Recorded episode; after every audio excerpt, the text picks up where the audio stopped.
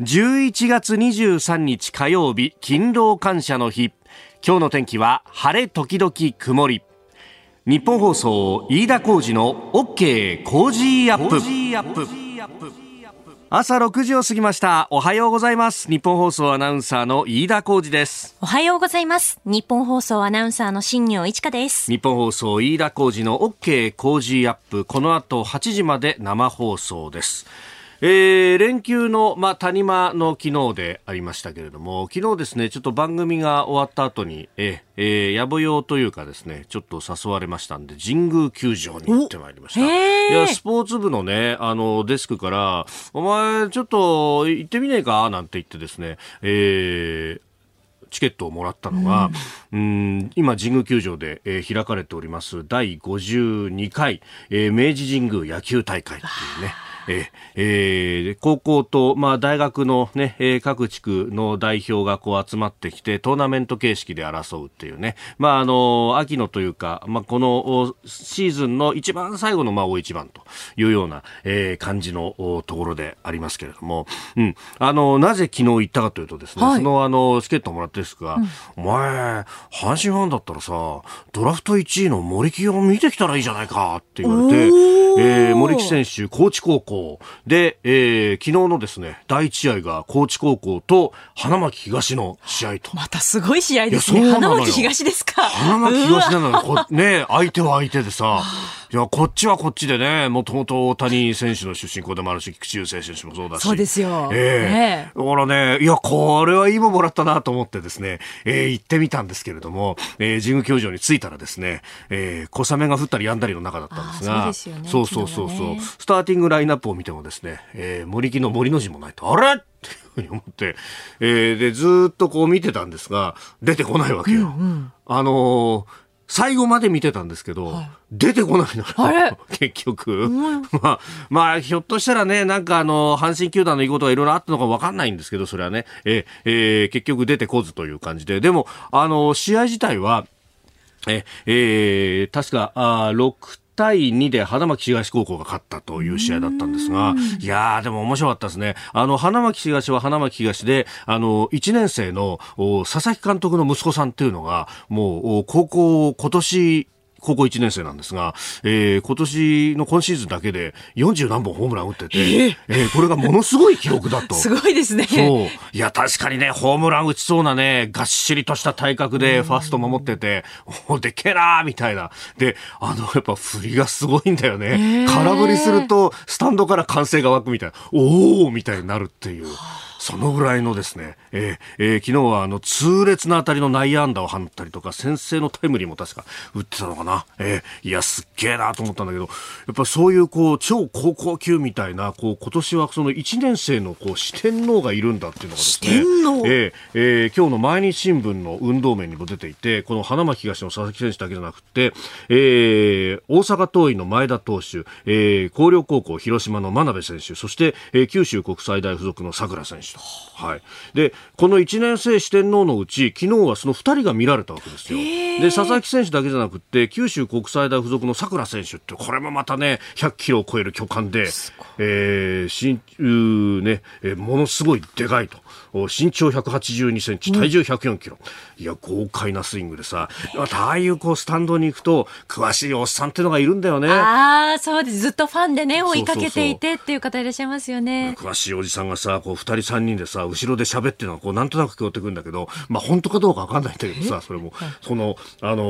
ー、九州国際、国際大付属の桜選手は、こう、ものすごく豪快なフォームなんだけど、うんうん、左バッターボックスに入って、はいはい、で、あのー、最初にこう、右足を伸ばしながら、屈伸運動しながらこう入ると。で、その後にこう構えていくんだけど、いや、よく見る、あいつはな、あの、西部にいる森っていうのがいるだろう、森友哉だよ。森友哉と、それから、あの、ヤクルトの村上のフォームをな、研究をしたらしいんだよ、とか言って、だから、こう、打席に入って右足を伸ばしながら屈伸をして入るのが、あれが森なんだよ、と。で、その後、こう、バッター、バットを立てるようにして構えると、あれが村上なんだよ、と。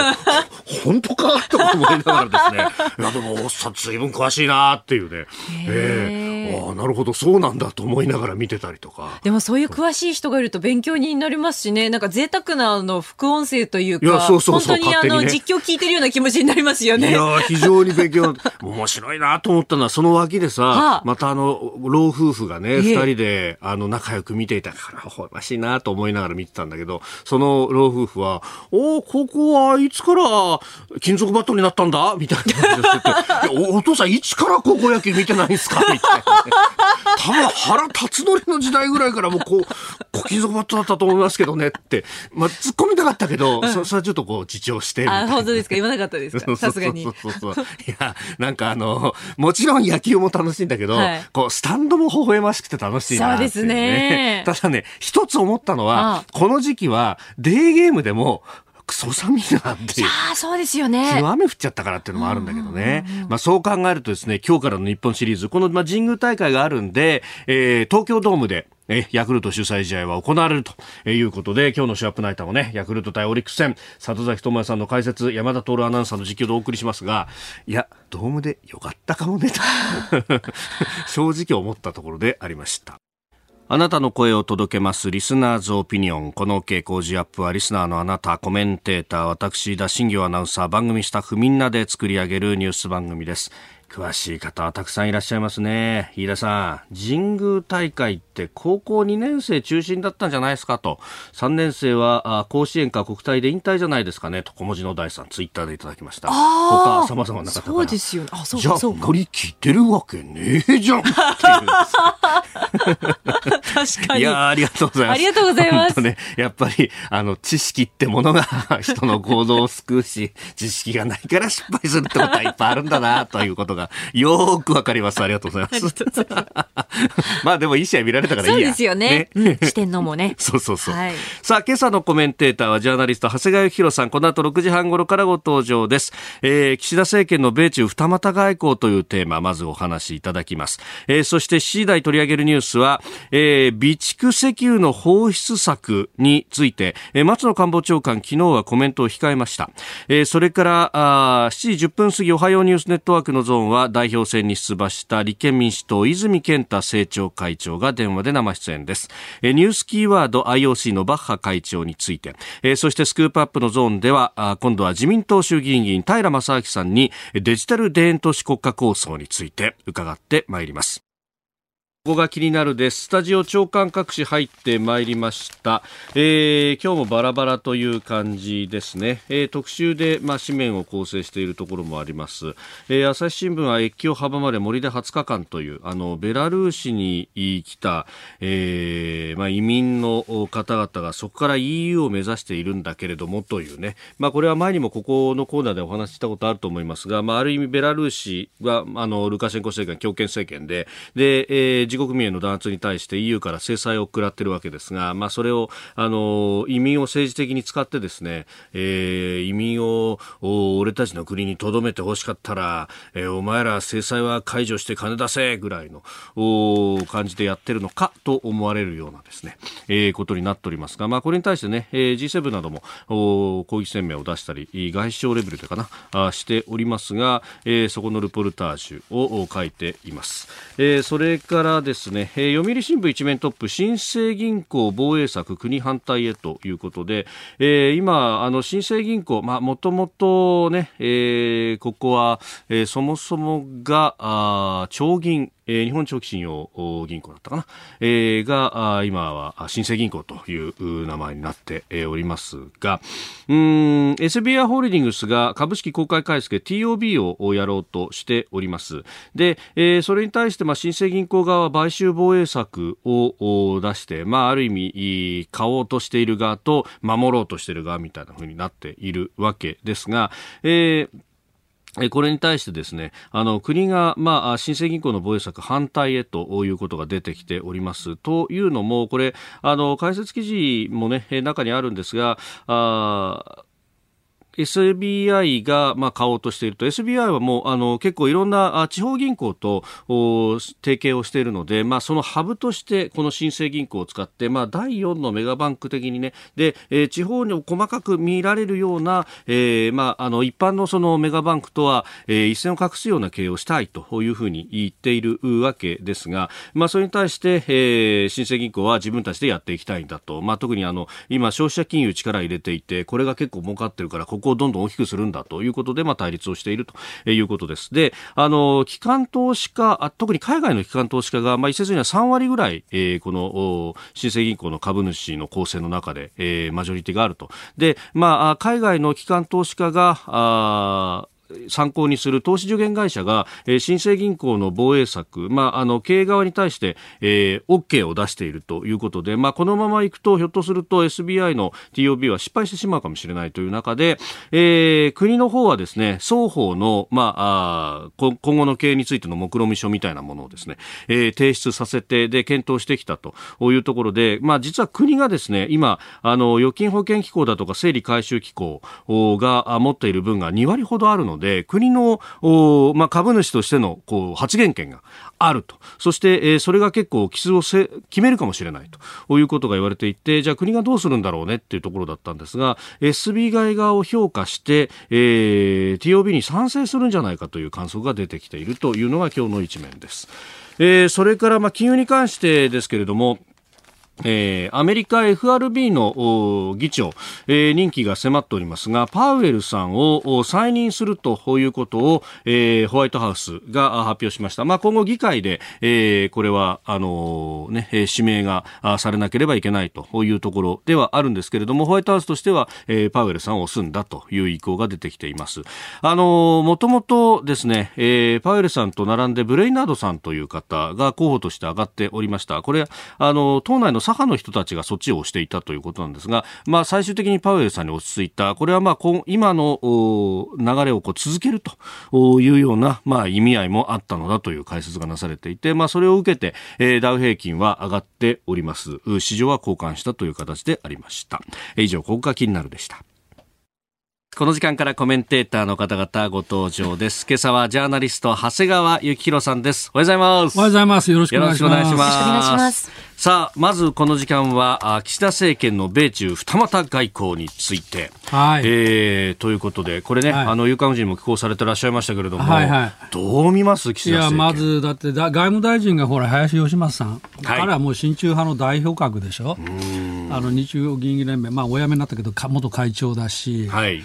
まあ、それから、あのー、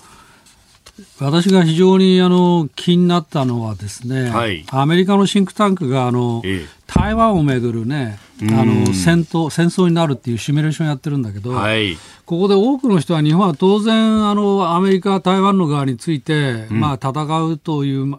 とは言わないまでも支援するとい。うふうに理解していると思っていると思うんですけども、ね、実は肝心のアメリカがね、うんうんうん、やっぱりこのところのその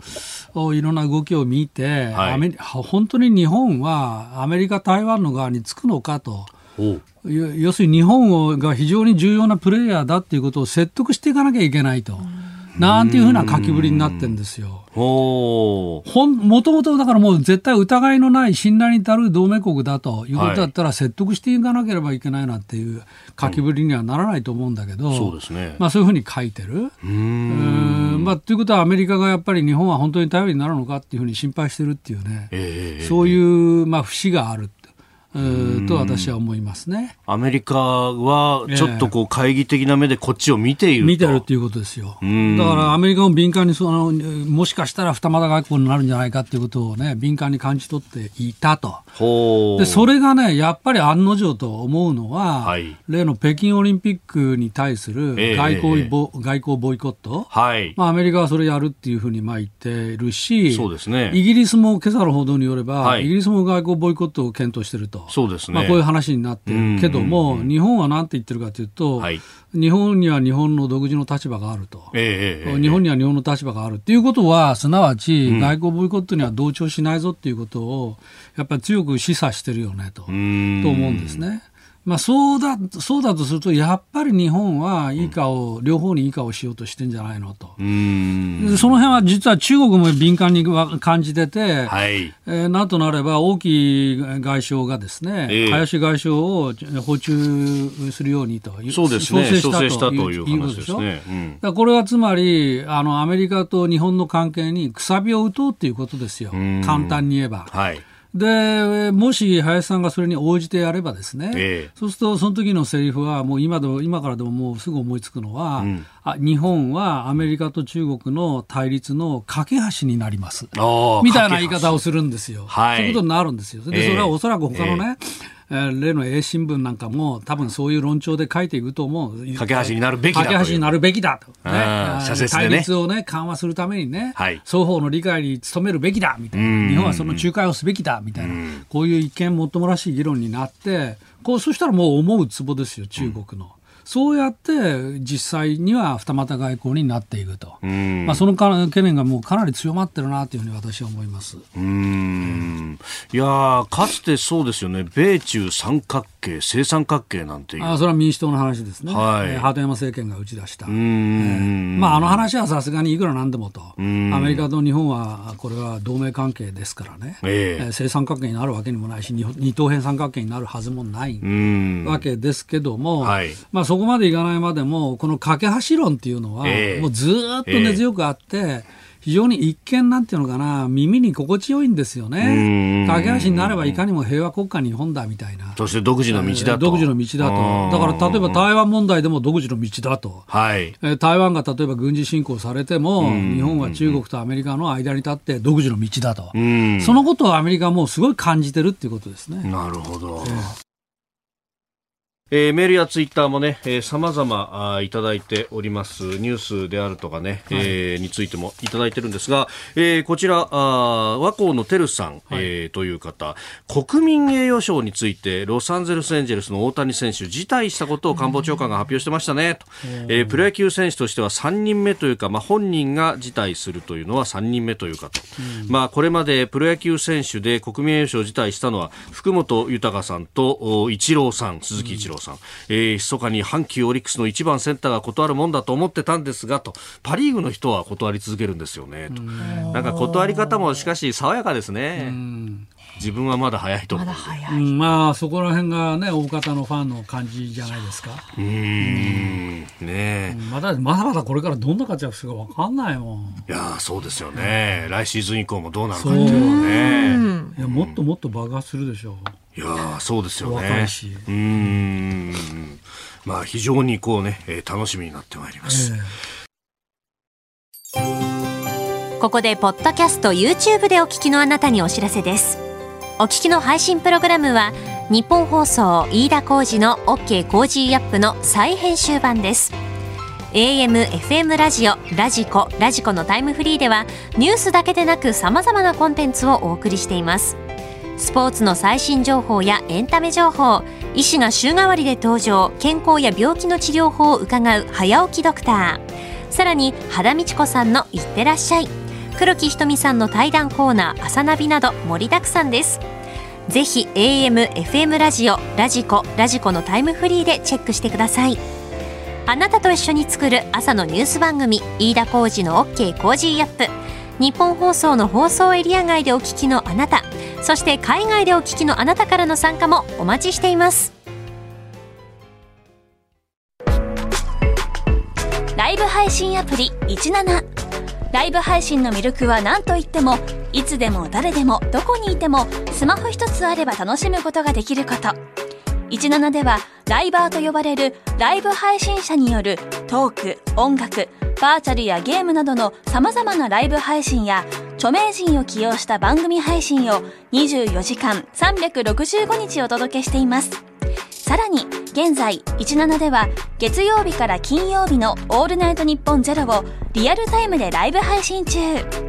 パーソナリティやスタジオの様子を映像付きでお楽しみいただけるほか、17限定のアフタートークもお届けしています。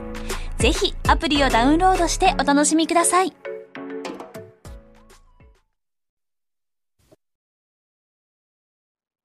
あなたと一緒にニュースを考える飯田浩二の OK 工事アップ。では7時台最初に取り上げるニュースはこちらです。松野官房長官が備蓄石油の放出策の詳細についてコメントを控える。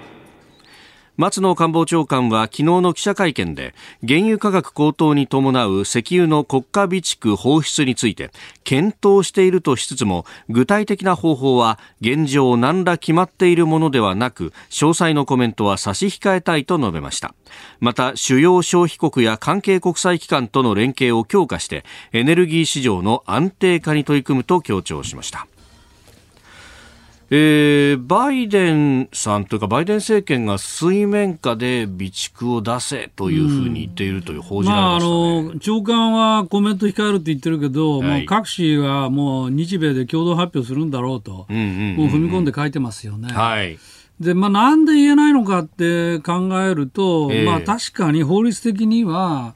あの価格高騰理由にその放あの報酬するっていう、ええことは定めてないし、まあ、前例もないと、はい。まあ、あくまでその供給不足だったり、え災害時での対応だと。いうことで、今回はまあ価格高騰だっていうことだから、はい、まあ、その辺の法律的な詰めもちょっと残ってるっていうことなのかもしれませんけど、うんうん、まあ、なんで価格高騰してるかっていうと、それは供給が絞られてるからだとかね、はい、あるいはまあ供給以上に需要が高まってる、うん、むしろ今はそっちの段階だと思いますけど。はいまあ、いずれにせよ供給が相対的に足りないということはまあ明らかなんでしょうから、うん、まあ、法律的にもまあクリアできるのかなと、はい、まあ、思いますね、うん、まあ、それよりも何よりもやっぱりバイデン政権とすれば、はい、やっぱりアメリカってガソリンの値段についての敏感度が全く日本と違う、車社会だから、はい、だからそれでなくても今、バイデン政権支持下がってるでしょ、えー、それでこれに加えて、ガソリンの値段もいったら、これはもう非常にまずいと、うんうんうん、来年の中間選挙、もう危ないって言われてるのに、すでにね、すでに言われてるのに、はい、えー、まあ、そんな状況だから、ここはぜひ日本も韓国もと、みんな強調すればね、はい、あの需要もちょっと世界的に抑えられるはずだから、理屈の上では、うん。はい、そしたら、ひいてはアメリカの価格にも、いい効果があるんじゃないのって、まあ、要するに下がってくるんじゃないのっていう、まあ、そういう思惑なんだろうと思いますね、まあ、報道された直後ぐらいは、原油の価格少し下がって、えー、あ備蓄が出るんだったら、やっぱり先行き下がるのかみたいなね、観測もありましたけれども、えー、まあ、それともう一つね、私、ちょっと首かしげてるのは、その元売り各社に補助金出すっていう政策やってるでしょ、はい、そうですね。あれ、初めてだよね。うんうんうん、で、元売り各社にやれば、確かにあの小売りに渡す時の値段がね、はい、下がるはずだから、そしたらひいては小売り価格にも下がるんじゃないのっていう、そういう見通しなんだけど、そんだったら最初からね、うん、小売価格のところに介入していって、えー、例えばガソリンスタンドに補助金出すとか、はい、あるいはもっと言えば消費者、ガソリンを使う車の、ま、所有者にもう直接補助金渡すとか、はい、なんでそっちの方行かないのかなと、戻り各社に行ったって、果たしてね、下がるかどうかちょっとわからないでしょ、うん、でそこモニタリングするって言ってんだけどさ、はいうんちょっとね、どうかなと、これ、初めてのことだし、えー、うまくいくのかどうか、まあ手間暇考えれば、元利各社や商社の数の方が少ないから、はい、まあ、20社か30社か、そんな程度でしょ、うん。多くても、だからまあ、手間暇かからないっていうことを選択した。スピードを重視したっていうことなのかもしれない、まあ、まあ、かもしれないけど、ど。効果についてはどうかなと。思いますね。まあね、トリガー条項の話が議論されていたりだとか、えー、まあ、あるいはね、それこそ税税負担ということを考えると、え車持ってるとね、えいろんな税金かかってくるから、そだからそこのところで逆にね、車買ったじゃあ自動車税については、はい、要するに税負担は一部、うん、そのこの分ねあの、負担減らしますよとか、はい。まあ、いろんな方方策はあると思うけど、うん。まあ、いかにも経済産業省らしいなと思うね。あー戻り各社に介入っていうのは。うん。まあ、補助金でっていうようなね、うん、ところがいろんなところにこう増えてくると、えーえー、いや、それをなんか、こう、ちょっと昔に戻ったんじゃないかな、ね、そうそうそうそう、まあ、その話もあるけどね。まあ、その、それ、これ以外の話でも、はい、まあ、後でも出てくるのかもしれないけど、はい、そうか。デ、デジタル電投資効果放送については一番最後のところでこれちょっと喋るわけね。そうですね。あのちょちょっとよくわかんない政策でさ。ええ。ー、まあ、そのあたり、あの、自民党の方でね、はい、えー、政策をやっている平正明さんと電話つないで、はい、えー、ぜひ議論できればと思っています。おはようニュースネットワーク。この時間取り上げるニュースはこちらです。立憲民主党代表選挙候補者討論会を開催今月30日に投開票される立憲民主党の代表選挙に立候補した大阪誠二元総理補佐官小川淳也元総務政務官泉健太政調会長西村智奈美元厚生労働副大臣の4人が昨日日本記者クラブ主催の討論会に出席しました。えー、今日のね、長官各紙、その模様が詳しく載っているというところですが、えー、ねはい、えー、今週はですね、この時間、はい、えー、この立憲民主党の代表選挙に立候補された方々を電話等々でつないで、はい、インタビューをしております。えー、昨日は大阪誠二さん、えー、そして今日はですね、泉健太政調会長と電話がつながっています。泉さんおはようございます。はい、おはようございます。よろしくお願いいたします。よろしくお願いします。あの以前ですね政調会長にご就任された時に日本総でインタビューさせていただいたことが、ね、お世話になりました。お世話になりました。ありがとうございます。あの時にその、まあ反対ばかりではなくて、えー7割、8割の、まあ、法案賛成をしているし、対案もかなり出しているという、まあ、政策をやっていくんだということも泉さんおっしゃっていたと私記憶しているんですが、はい、えーそこから1年経って、まあ、選挙も経ました、えー、そのあたりというのは、浸透してきましたか？そうですね。あの党の政務調査会としては、かなり、まあ、4、50本の法律を出してですね、はいえーまあ、そして一定の成果は出したかなと思います。ただ、まあ、あの、なかなか党のイメージっていうのをですね、まあ、全体的に変えるというところまでは至って、えー、なかったというところは大変反省をしております。うんあの党のまあ執行部として、まあ、代表と幹事長はまあ辞任あるいは辞任の方向というふうになって、政調会長が今回、立候補するということになりました。はい、まああのこの辺、まあ、執行部としてのこう責任みたいなものもありながらですね出馬に至ったというのは、まあ、いろいろ悩まれたところもあると思いますが、お気持ちをお聞かせください。はいそうですね、最初から立候補ありきということではなく、ええ、まあ、やはりこの党に今求められているものが何なのかということは、ずいぶんやっぱり悩みました、また多くの仲間たちと相談をいたしました、うん、まあ、その中でですね、やはりまあ一つは次の世代に託されたという局面であるということ、はい、まあ、そしてやはり過去の経緯も知った上で、ええ、今後の党の改革が求められている。そしてさらにはこの党の支持層をしっかり拡大をさせていかなきゃいけない、うんうん、まあ、そういった意味で私に今、役割が、はい、まあ、責任が与えられているんじゃないかということに至りました。うん。えー、スタジオにはジャーナリスト長谷川博さんもいらっしゃいます。あ泉さんはじめまして長谷川でございます、はい、お世話になります。おはようございます。あのー、ぜひねこの機会にお伺いしたいと思っているのは、はい、先ほどもおっしゃられたあの党のイメージを変えるっていうご発言ですねはい、これずっと泉さんは最初からおっしゃってられるんだけど、えー、ここはね、私正直言ってちょっと違うんじゃないかと思うんですよ。うん、というのは、国民が立憲に抱いているイメージっていうのは、うん、まさに党のこれまでの政策と政治行動がもたらしたものだと、うん、と思うんですね。であれば、まずは党の政策と政治行動を見直すことこそが、実は革新の問題で、うん、そこのところを語らずして、国民のイメージが変えたいっていうのは、なんとか責任をね、国民の側に押し付けてるっていうか、それは違います、ね、そういうイメージが、まさに私、そういうイメージを感じてしまうんですよ、どうしても。あのそうじゃなくですね、まさにおっしゃられた政治行動を変えるということによって、イメージを変えていくということであって、うん、勝手に国民の皆様がイメージを変えてくださるわけじゃないわけですね。全くその通り。ですからまさに党の側がやっぱり振る舞いを変えていくということを積極的にやりましょうと言ってるのが、私の考え方だと、えー、まさにだから、そこのところがね、まあ、マスコミの報道がそのイメージを変えるっていう言葉だけを切り取っているのかもしれないけども、うん、そこの打ち出し方、つまり自分たちの政策と政治行動、例えば役人を吊り吊り下げたりするような、ああいう政治行動をどう見直していくのかっていうことが一番問われている問題の核心だと私は思います、ね。えー、なので私はあのいわゆる野党ヒアリングの見直しということを、まあ、訴えたりですね、はい、あるいはまあ政策立案型ということをもっと発信していくべきだと、例えばあの予算委員会なんかもですね、はい、確かに追及するべきときは必要なんですが、うん、しかし、ともすれば自民党との戦いばかりをですね意識をして、はい、国民の皆様に立憲民主党が例えば社会保障、こういう政策を持っていると、うん、そして生活を守るためにこんな政策を打ち出しているということを、まあ、どこまで浸透させることができたかと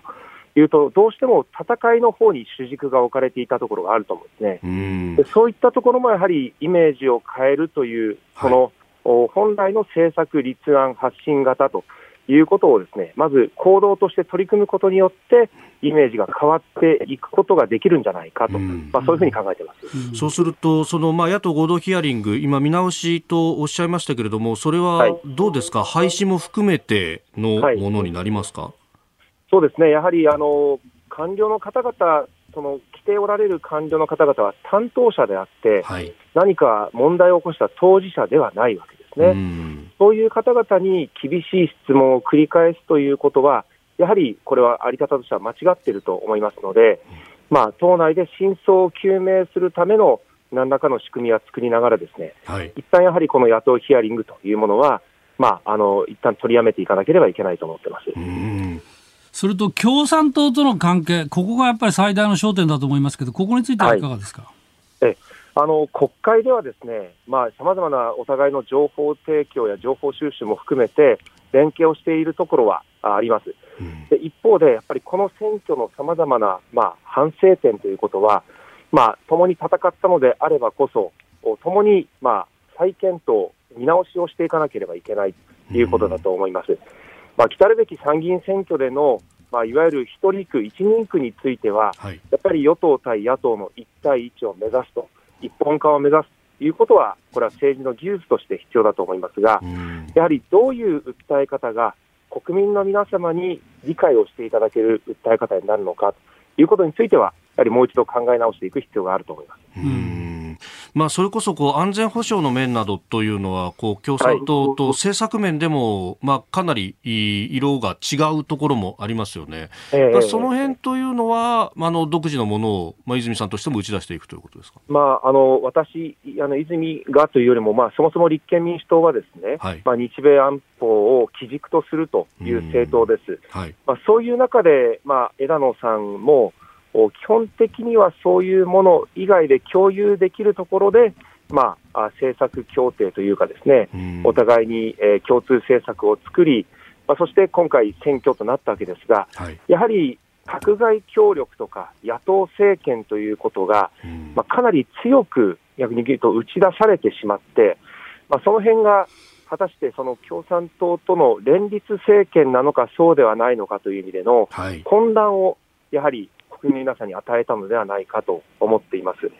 すからやはりそこは基本的には立憲民主党自身として、まあ、政権を担おうということでの戦いをしてきたという側面がありますので、まあ、やはりこれからも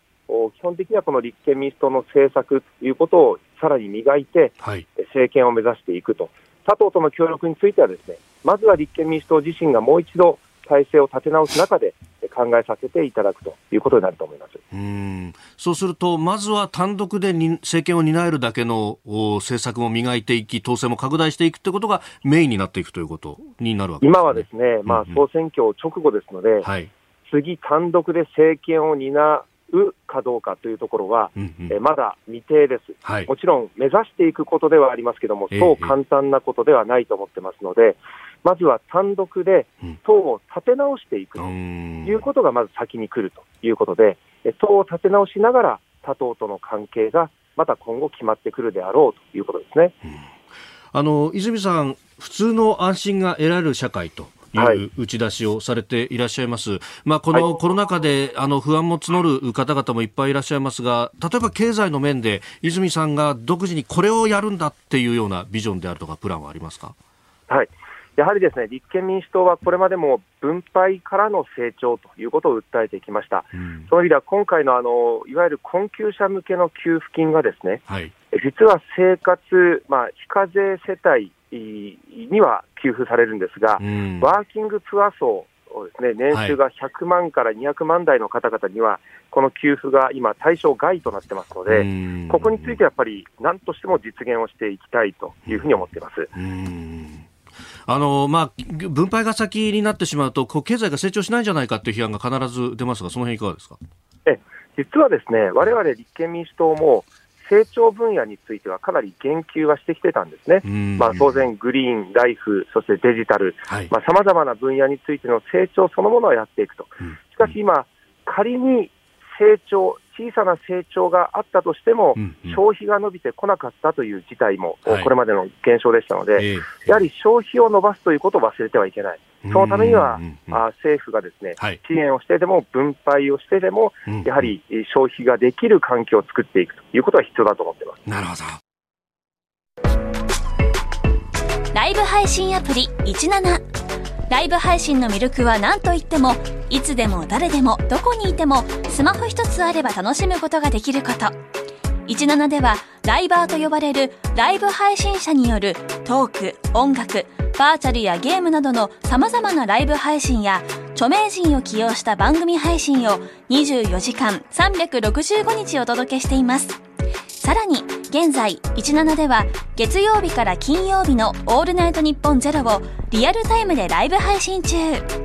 パーソナリティやスタジオの様子を映像付きでお楽しみいただけるほか17限定のアフタートークもお届けしています。ぜひアプリをダウンロードしてお楽しみください。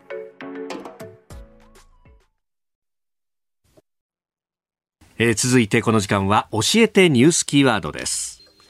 IOC バッハ会長。中国の前副首相との不倫関係を告白した後安否が心配されていた中国の女子テニス選手彭帥さんについて IOC 国際オリンピック委員会のバッハ会長は21日彭帥さんとテレビ会談を行ったことを明らかにしましたえー、昨日の、まあ、このぐらいの時間にね、速報が入ってきたという話でありましたが、はい、えーうん、テレビ会談で、えー、元気で安全にしているんだと。いうことをバッハこれはね、うん、やらせですよ。やらせ。やらせ。うん。あの、中国は、この、なんとかこの話を軟着陸させないと、これはやばいと。はい。まかり間違ったら、北京オリンピックの先行きも危なくなりかねないと。ええもうすでに、あの、IOC のね、古参委員の方がそういうこともちらっとおっしゃってるでしょ。あの、ディック・パウンドさん、ね、そうそう、パウンドさん。はいカナダからの、うん、だって、もうかんこう明々白々なスポーツ選手に対する人権弾圧やっておきながらですよ、それでオリンピック主催なんてありえないよね、原理的に。しかもこの行為が女性を踏みにじってます。そうそうそう。ええそれでじゃあ困るのがバッハ会長の立場でしょ ?IOC の。はい。だからそれじゃ困るから、っていうことで、まあ、バッハ氏がであの電話っていうか、まあ、テレビ会談して、はい、元気だよっていうことをお互い見せ合ったと。だからこれ中国と IOC バッハ会長の2人の出来レースだよね。ね。で、だからといって、じゃあ、彭帥さんが本当に、は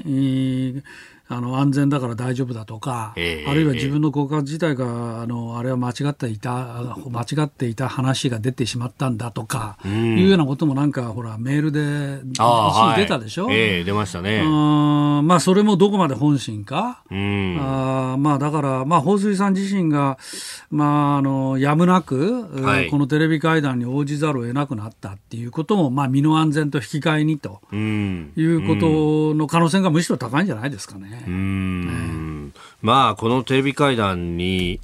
中国の IOC 委員が同席をしていたと。同席というか、まあ、オンラインでつないでということでしょうけれども、まあ、だったらもうまさままさにまさしくこれは IOC と共産党のもうややらせの出来レースだよね。うんまあ、というようなことが、まあ、普通はまあ理解できるわけだけど、まあ、にもかかわらず、まあ、先ほど別のところでも言いましたけど、はい、日本はその北京オリンピックに果たしてね、うん、どう対応するのかですよ。はい、アメリカとイギリス、まあ、この話ももういわば外交ボイコットに拍車をかけていると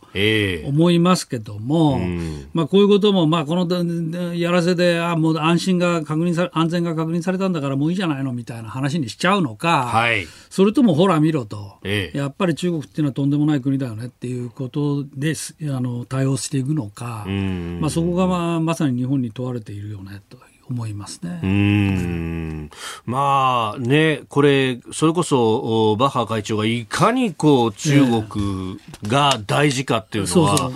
ね、日本にあのオリンピックで来た時にですね、ええ、わざわざジャパニーズとチャイニーズを間違えるんですからね、この人は。そんなことはありましたよね。普通は間違えないでしょうよ、という。そうそうそう。いやだからこの IOC も相当中国にね、はい、もう課題でしてるっていうか逆にまあ中国とすれば、うん、自分たちの国の国家イメージを改めていうか、まあ、宣伝していくのに IOC を都合よく利用していると、で今回も IOC が都合よく利用されたと、まあ、そこのところですよね、えー、バッハ会長に一番聞きたいのは。えー、えーまあね、本当、そして、えー、彭帥氏とじゃあどういう話したのかっていうのがこう出てきていないと。出てきてない。うん、まあ当たり障りのないその元気でやってますみたいな話が、そうそうだから初めはここまで行く前に、環球時報の編集長が大丈夫だとか言ったり、あるいは映像だけ流したりしてましたよね。でもそれだけじゃ全然ね、まあ、効果がないということで、まあ、じゃあバッハに出てもらえばなんとかなるんじゃないかと、中国は思ったんじゃないですか。でそれに、まあ、話その話に乗ったということ。だけども、これこれが彭帥さんがあの果たしてあの告発自体がね、はい、これが嘘だったとは到底思えないですよね。私も読みましたけど、非常に長文でしょ、あれ、はい、ものすごい長文、で、まあ、私には証拠もないし、この先、私の,、あの身に何が起きるかも私は分からないけども、まあ、あえて言わないわけにいかないって言ってさ、まあ、言ったわけじゃない。はい、これはなんか、あれだけ長文の、まあ、しかも美に入り際にわたり、はい、まあ、奥さんまでいたとかさ、えー、えー、えー、っていう話でしょ。うん。まあ、すごい話だなと。うん。覚悟の上での告発覚悟のそうそうあの覚悟の絵がにじにじみ出てましたよね。うん、まあそうすると本当ね人権だとか、権利だとかっていうのをこう第一にする西側の、まあ対応と、まあ英米はボイコット、まあ外交的ボイコットだという話はもう出てきてますけれども、まあそれとあのベルリン36年のね1936年のベルリンオリンピックの、はいことを忘れちゃいけないということですよね。つまりナチスヒトラーがさ、はい、あの時はユダヤ人の人権弾圧していたことは世界中が知っていた。知っていたからその話も出て、ボイコットの話も出てたにもかかわらず、まあ私は心を入れ替えてあの対話を改めるからってヒトラーが言ったことをいわば鵜呑みにして出てしまったわけでしょ？でその結果、まあ今に至っているわけですよ。ご承知の世界大戦につながってるわけですから。それも忘れてはいけない。はい。続いて、ここだけニューススクープアップです。この時間、最後のニュースを、スクープアップデジタル田園都市国家構想。産経新聞によりますと政府は新設するデジタル田園都市国家構想推進交付金として100億円を今年度の補正予算案に計上する方針を固めました、えー、既存の地方創生テレワーク交付金そして地方創生拠点整備交付金と合わせデジタル田園都市国家構想関連の交付金は合わせて660億円となります。さあ、ここでですね、えー、元内閣府副大臣で自由民主党衆議院議員、えー、平正明さんと電話がつながっております。えー、平さんおはようございます。はい、おはようございます。よろしくお願いいたします。お願いいたします。あの、前回デジタル庁発足の時にも平さんに電話でお話を伺ったと記憶しているんですが、はい、ちょっとそれとは離れて、あの時に、えー、選挙について非常に厳しいものになるというふうにおっしゃっていました。はい、で、はい、えー、ところが今回、平さんは6回の、まあ、選挙の中で、最も得票が多かったというところでありましたが、はい、今回どうお感じになりました？有権者の方々の表情であるとか。まあ、ただ、その野党の統一候補っていうのは戦ってる方からすると結構脅威で、ええ結構接戦を、まあ、あの我が党としても勝ち抜いたので、まあ、それなりに議席を取れたということだと思います。で、私の選挙区は結構私、あのネット選挙とかいろいろ今回実装したので、はい、やっぱり今回初めてですかね、その、そういうウェブとかネットのやつが効いたなと、あの票に結びついたなっていうのを実感した選挙でしたね。まあ、平さん、そのツイッターでの発信だとかっていうのも、かなり前々からやってらっしゃいましたけど、手応えっていうのは今回初めてぐらいの勢いなんですか？あのいわゆるそのサイバー空間での働きかけと、はい、リアルな選挙がお互い、なんていうのかな、いい影響を与え合って、拡大再生産していくっていう感じを受けたのは今回が初めてね。なるほど。あ、えー、ネットで見たんで来ましたとか、そういう反応そうですそれで来た人は今度またネットに上げてみたいにぐるぐる回っていくっていう好循環ですよね。だからそれは今回が一番感じましたね。なるほど。はい、あの、平さん、その辺も含めて、その、広報本部の、おね、幹部もお拝命していらっしゃると思いますけれども。はいはいはい、ネットメディア局長というネットメディア局長。はい。あの、やっぱその辺の成功体験みたいなものを還元していくって形になりますか？まあそうですね、成功体験もありますし、ええ、あとは選挙って、なんかすごい激戦区って昔から怪文書みたいのが出たら嫌な感じになるんですが、はい、やっぱりネットでのそのファクトに基づかない誹謗中傷みたいな、ネット怪文書みたいな、ネット落選運動みたいな、その部分もあるので、まあ、ちょっと両方見ながら、提案をしていこうかなと思ってます。なるほど。さあ、そして、まあ、あの、平さん、様々なね、あの、政策の面のスペシャリストでもいらっしゃいますが、その、デジタルの分野、デジタル田園都市国家構想、えー、このね、えー、部分について、あの、ツイッターでも国家戦略特つかないのかというふうに指摘されてました。はい、あれってその後、はい、あの、成長の会議の中で盛り込まれるようになったんですか。あそうなんです。あの、経済対策をですね、補正予算と合わせて自民党で高市早苗政調会長の下で議論してまして、はい、まあ私が、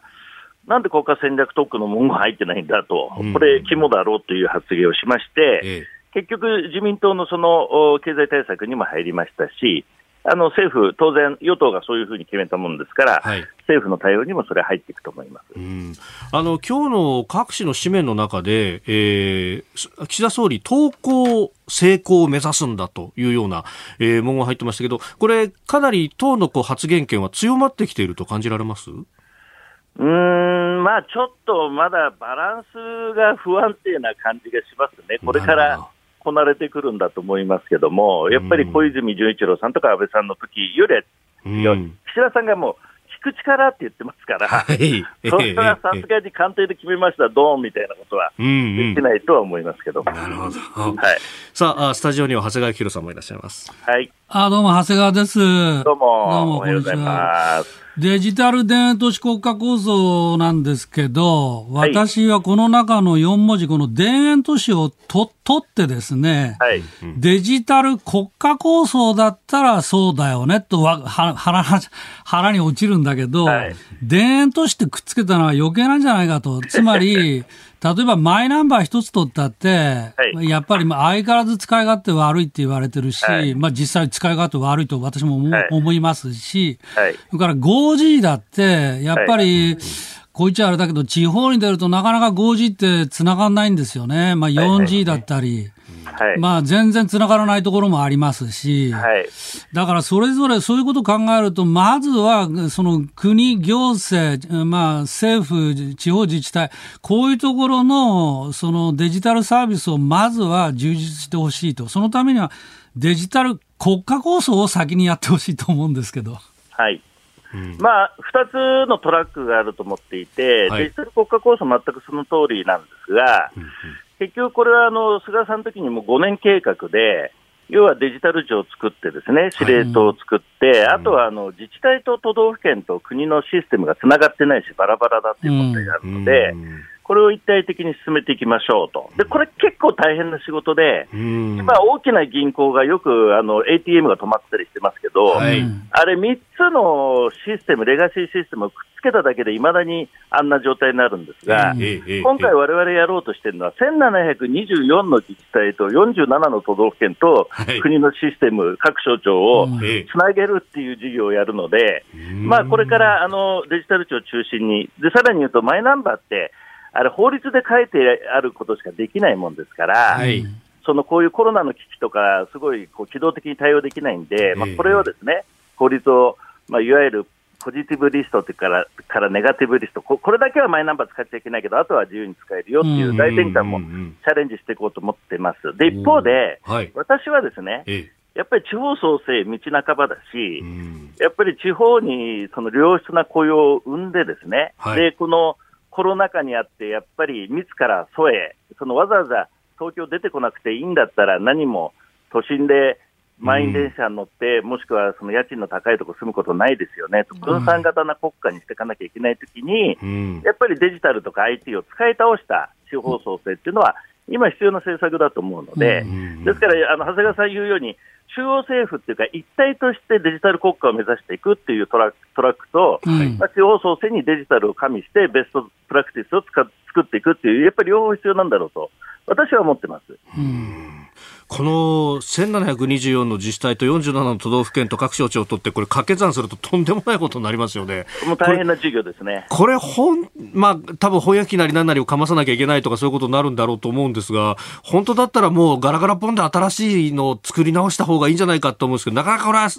難しいですか？まあ、これ、まず一つは個人情報の条例が全部バラバラなんで、これを標準化しなきゃいけないのと、あとはやっぱりクラウドが出てきたので、はいまあ、政府でガバメントクラウドみたいのを用意をして、ええ、まあ、これからさすがに自治体おのおのがですね、IT 投資やったり、サイバーセキュリティを担当者つけてやるの、きついと思うので、はい、あのできるだけこのわれわれが用意するクラウドに乗ってきてくださいと、で最後に残るのは大都市が自前でやってるので、大阪とか東京とか神奈川とか横浜とかですね、だからその自前でやってるところをどうつなげるかっていうところが、まあ、最後、課題として残るっていう、うん、そういうことだと思います。うん。そうすると、むしろ本当にこう地方でしかも、まあ、あの町村単位みたいなところの方が、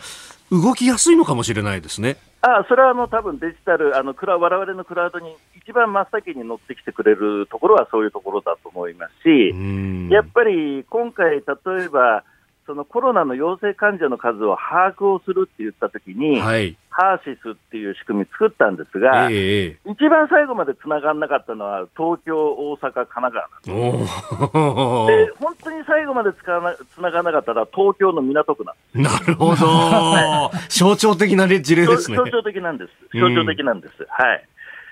なるほど。そうすると、で、これやっぱりじゃあそ、そうやって、こう、フットワークの軽い地方で、一個成功事例が出てくると、あ、俺も俺もってなってくるって感じですか？まあだからこのデジタル田園都市国家構想で言えば、はい、やっぱり地方って魅力のあるそのリソースというか、潜在価値があるので、ええ、それをそのいわゆるアナログの価値をデジタルで最大化するっていう、そういう成功事例を、まあ多分地域によって全部違うと思うんですよね、その最大化するリソースが。はい、だからこれは、中央政府がインフラは作るけど、うん、まあ要は、地域の創意工夫でですねベストプラクティスを作ってもらうと、でそうすると結構日本は面白い国になるんだろうなと思いますね。うん、なるほどまあ、あの、原理的に言えば、あの、国とか地方自治体の仕事ってやっぱり環境を整えていくっていうことに尽きると思うんですよね。はいはい、で、環境さえできれば、あとは、その、民間は独自にその儲かる仕事は何だと考えて、うん、そこから企業なり産業なりは立ち上がってくると思うんですよ。はいはい、ところが、その環境の整備の部分がなかなかやっぱり進んでないよねと。だからこそ、まあ、デジタル国家構想、ぜひ力入れてほしいなと思います。はい平さん、あの、朝早くからどうもありがとうございました。はい、え、またいろいろお話聞かせてください。はい、また呼んでください。どうも失礼いたします。はい、どうも失礼します。えー、自由民主党平正明議員とつなぎました。ここだけニューススクープアップでした。今朝もポッドキャスト YouTube でご愛聴いただきましてありがとうございました。飯田浩司の OK Cozy up。東京有楽町日本放送で月曜日から金曜日朝6時から8時まで生放送でお送りしています。番組ホームページではコメンテーターのラインナップや放送内容の原稿化された記事など情報盛りだくさんです。今お聞きのポッドキャストもホームページからお聞きいただけますし私が連載をしています。新業一華のパラスポヒーロー列伝というコラムもご覧いただけます。プレゼントの応募もホームページからできますよ。また公式ツイッターでは平日は毎日最新情報を配信中。ぜひチェックしてください。そしてもう一つ飯田浩二アナウンサーが「夕刊富士」で毎週火曜日に連載中。飯田浩二の「そこまで言うか」こちらもぜひチェックしてください。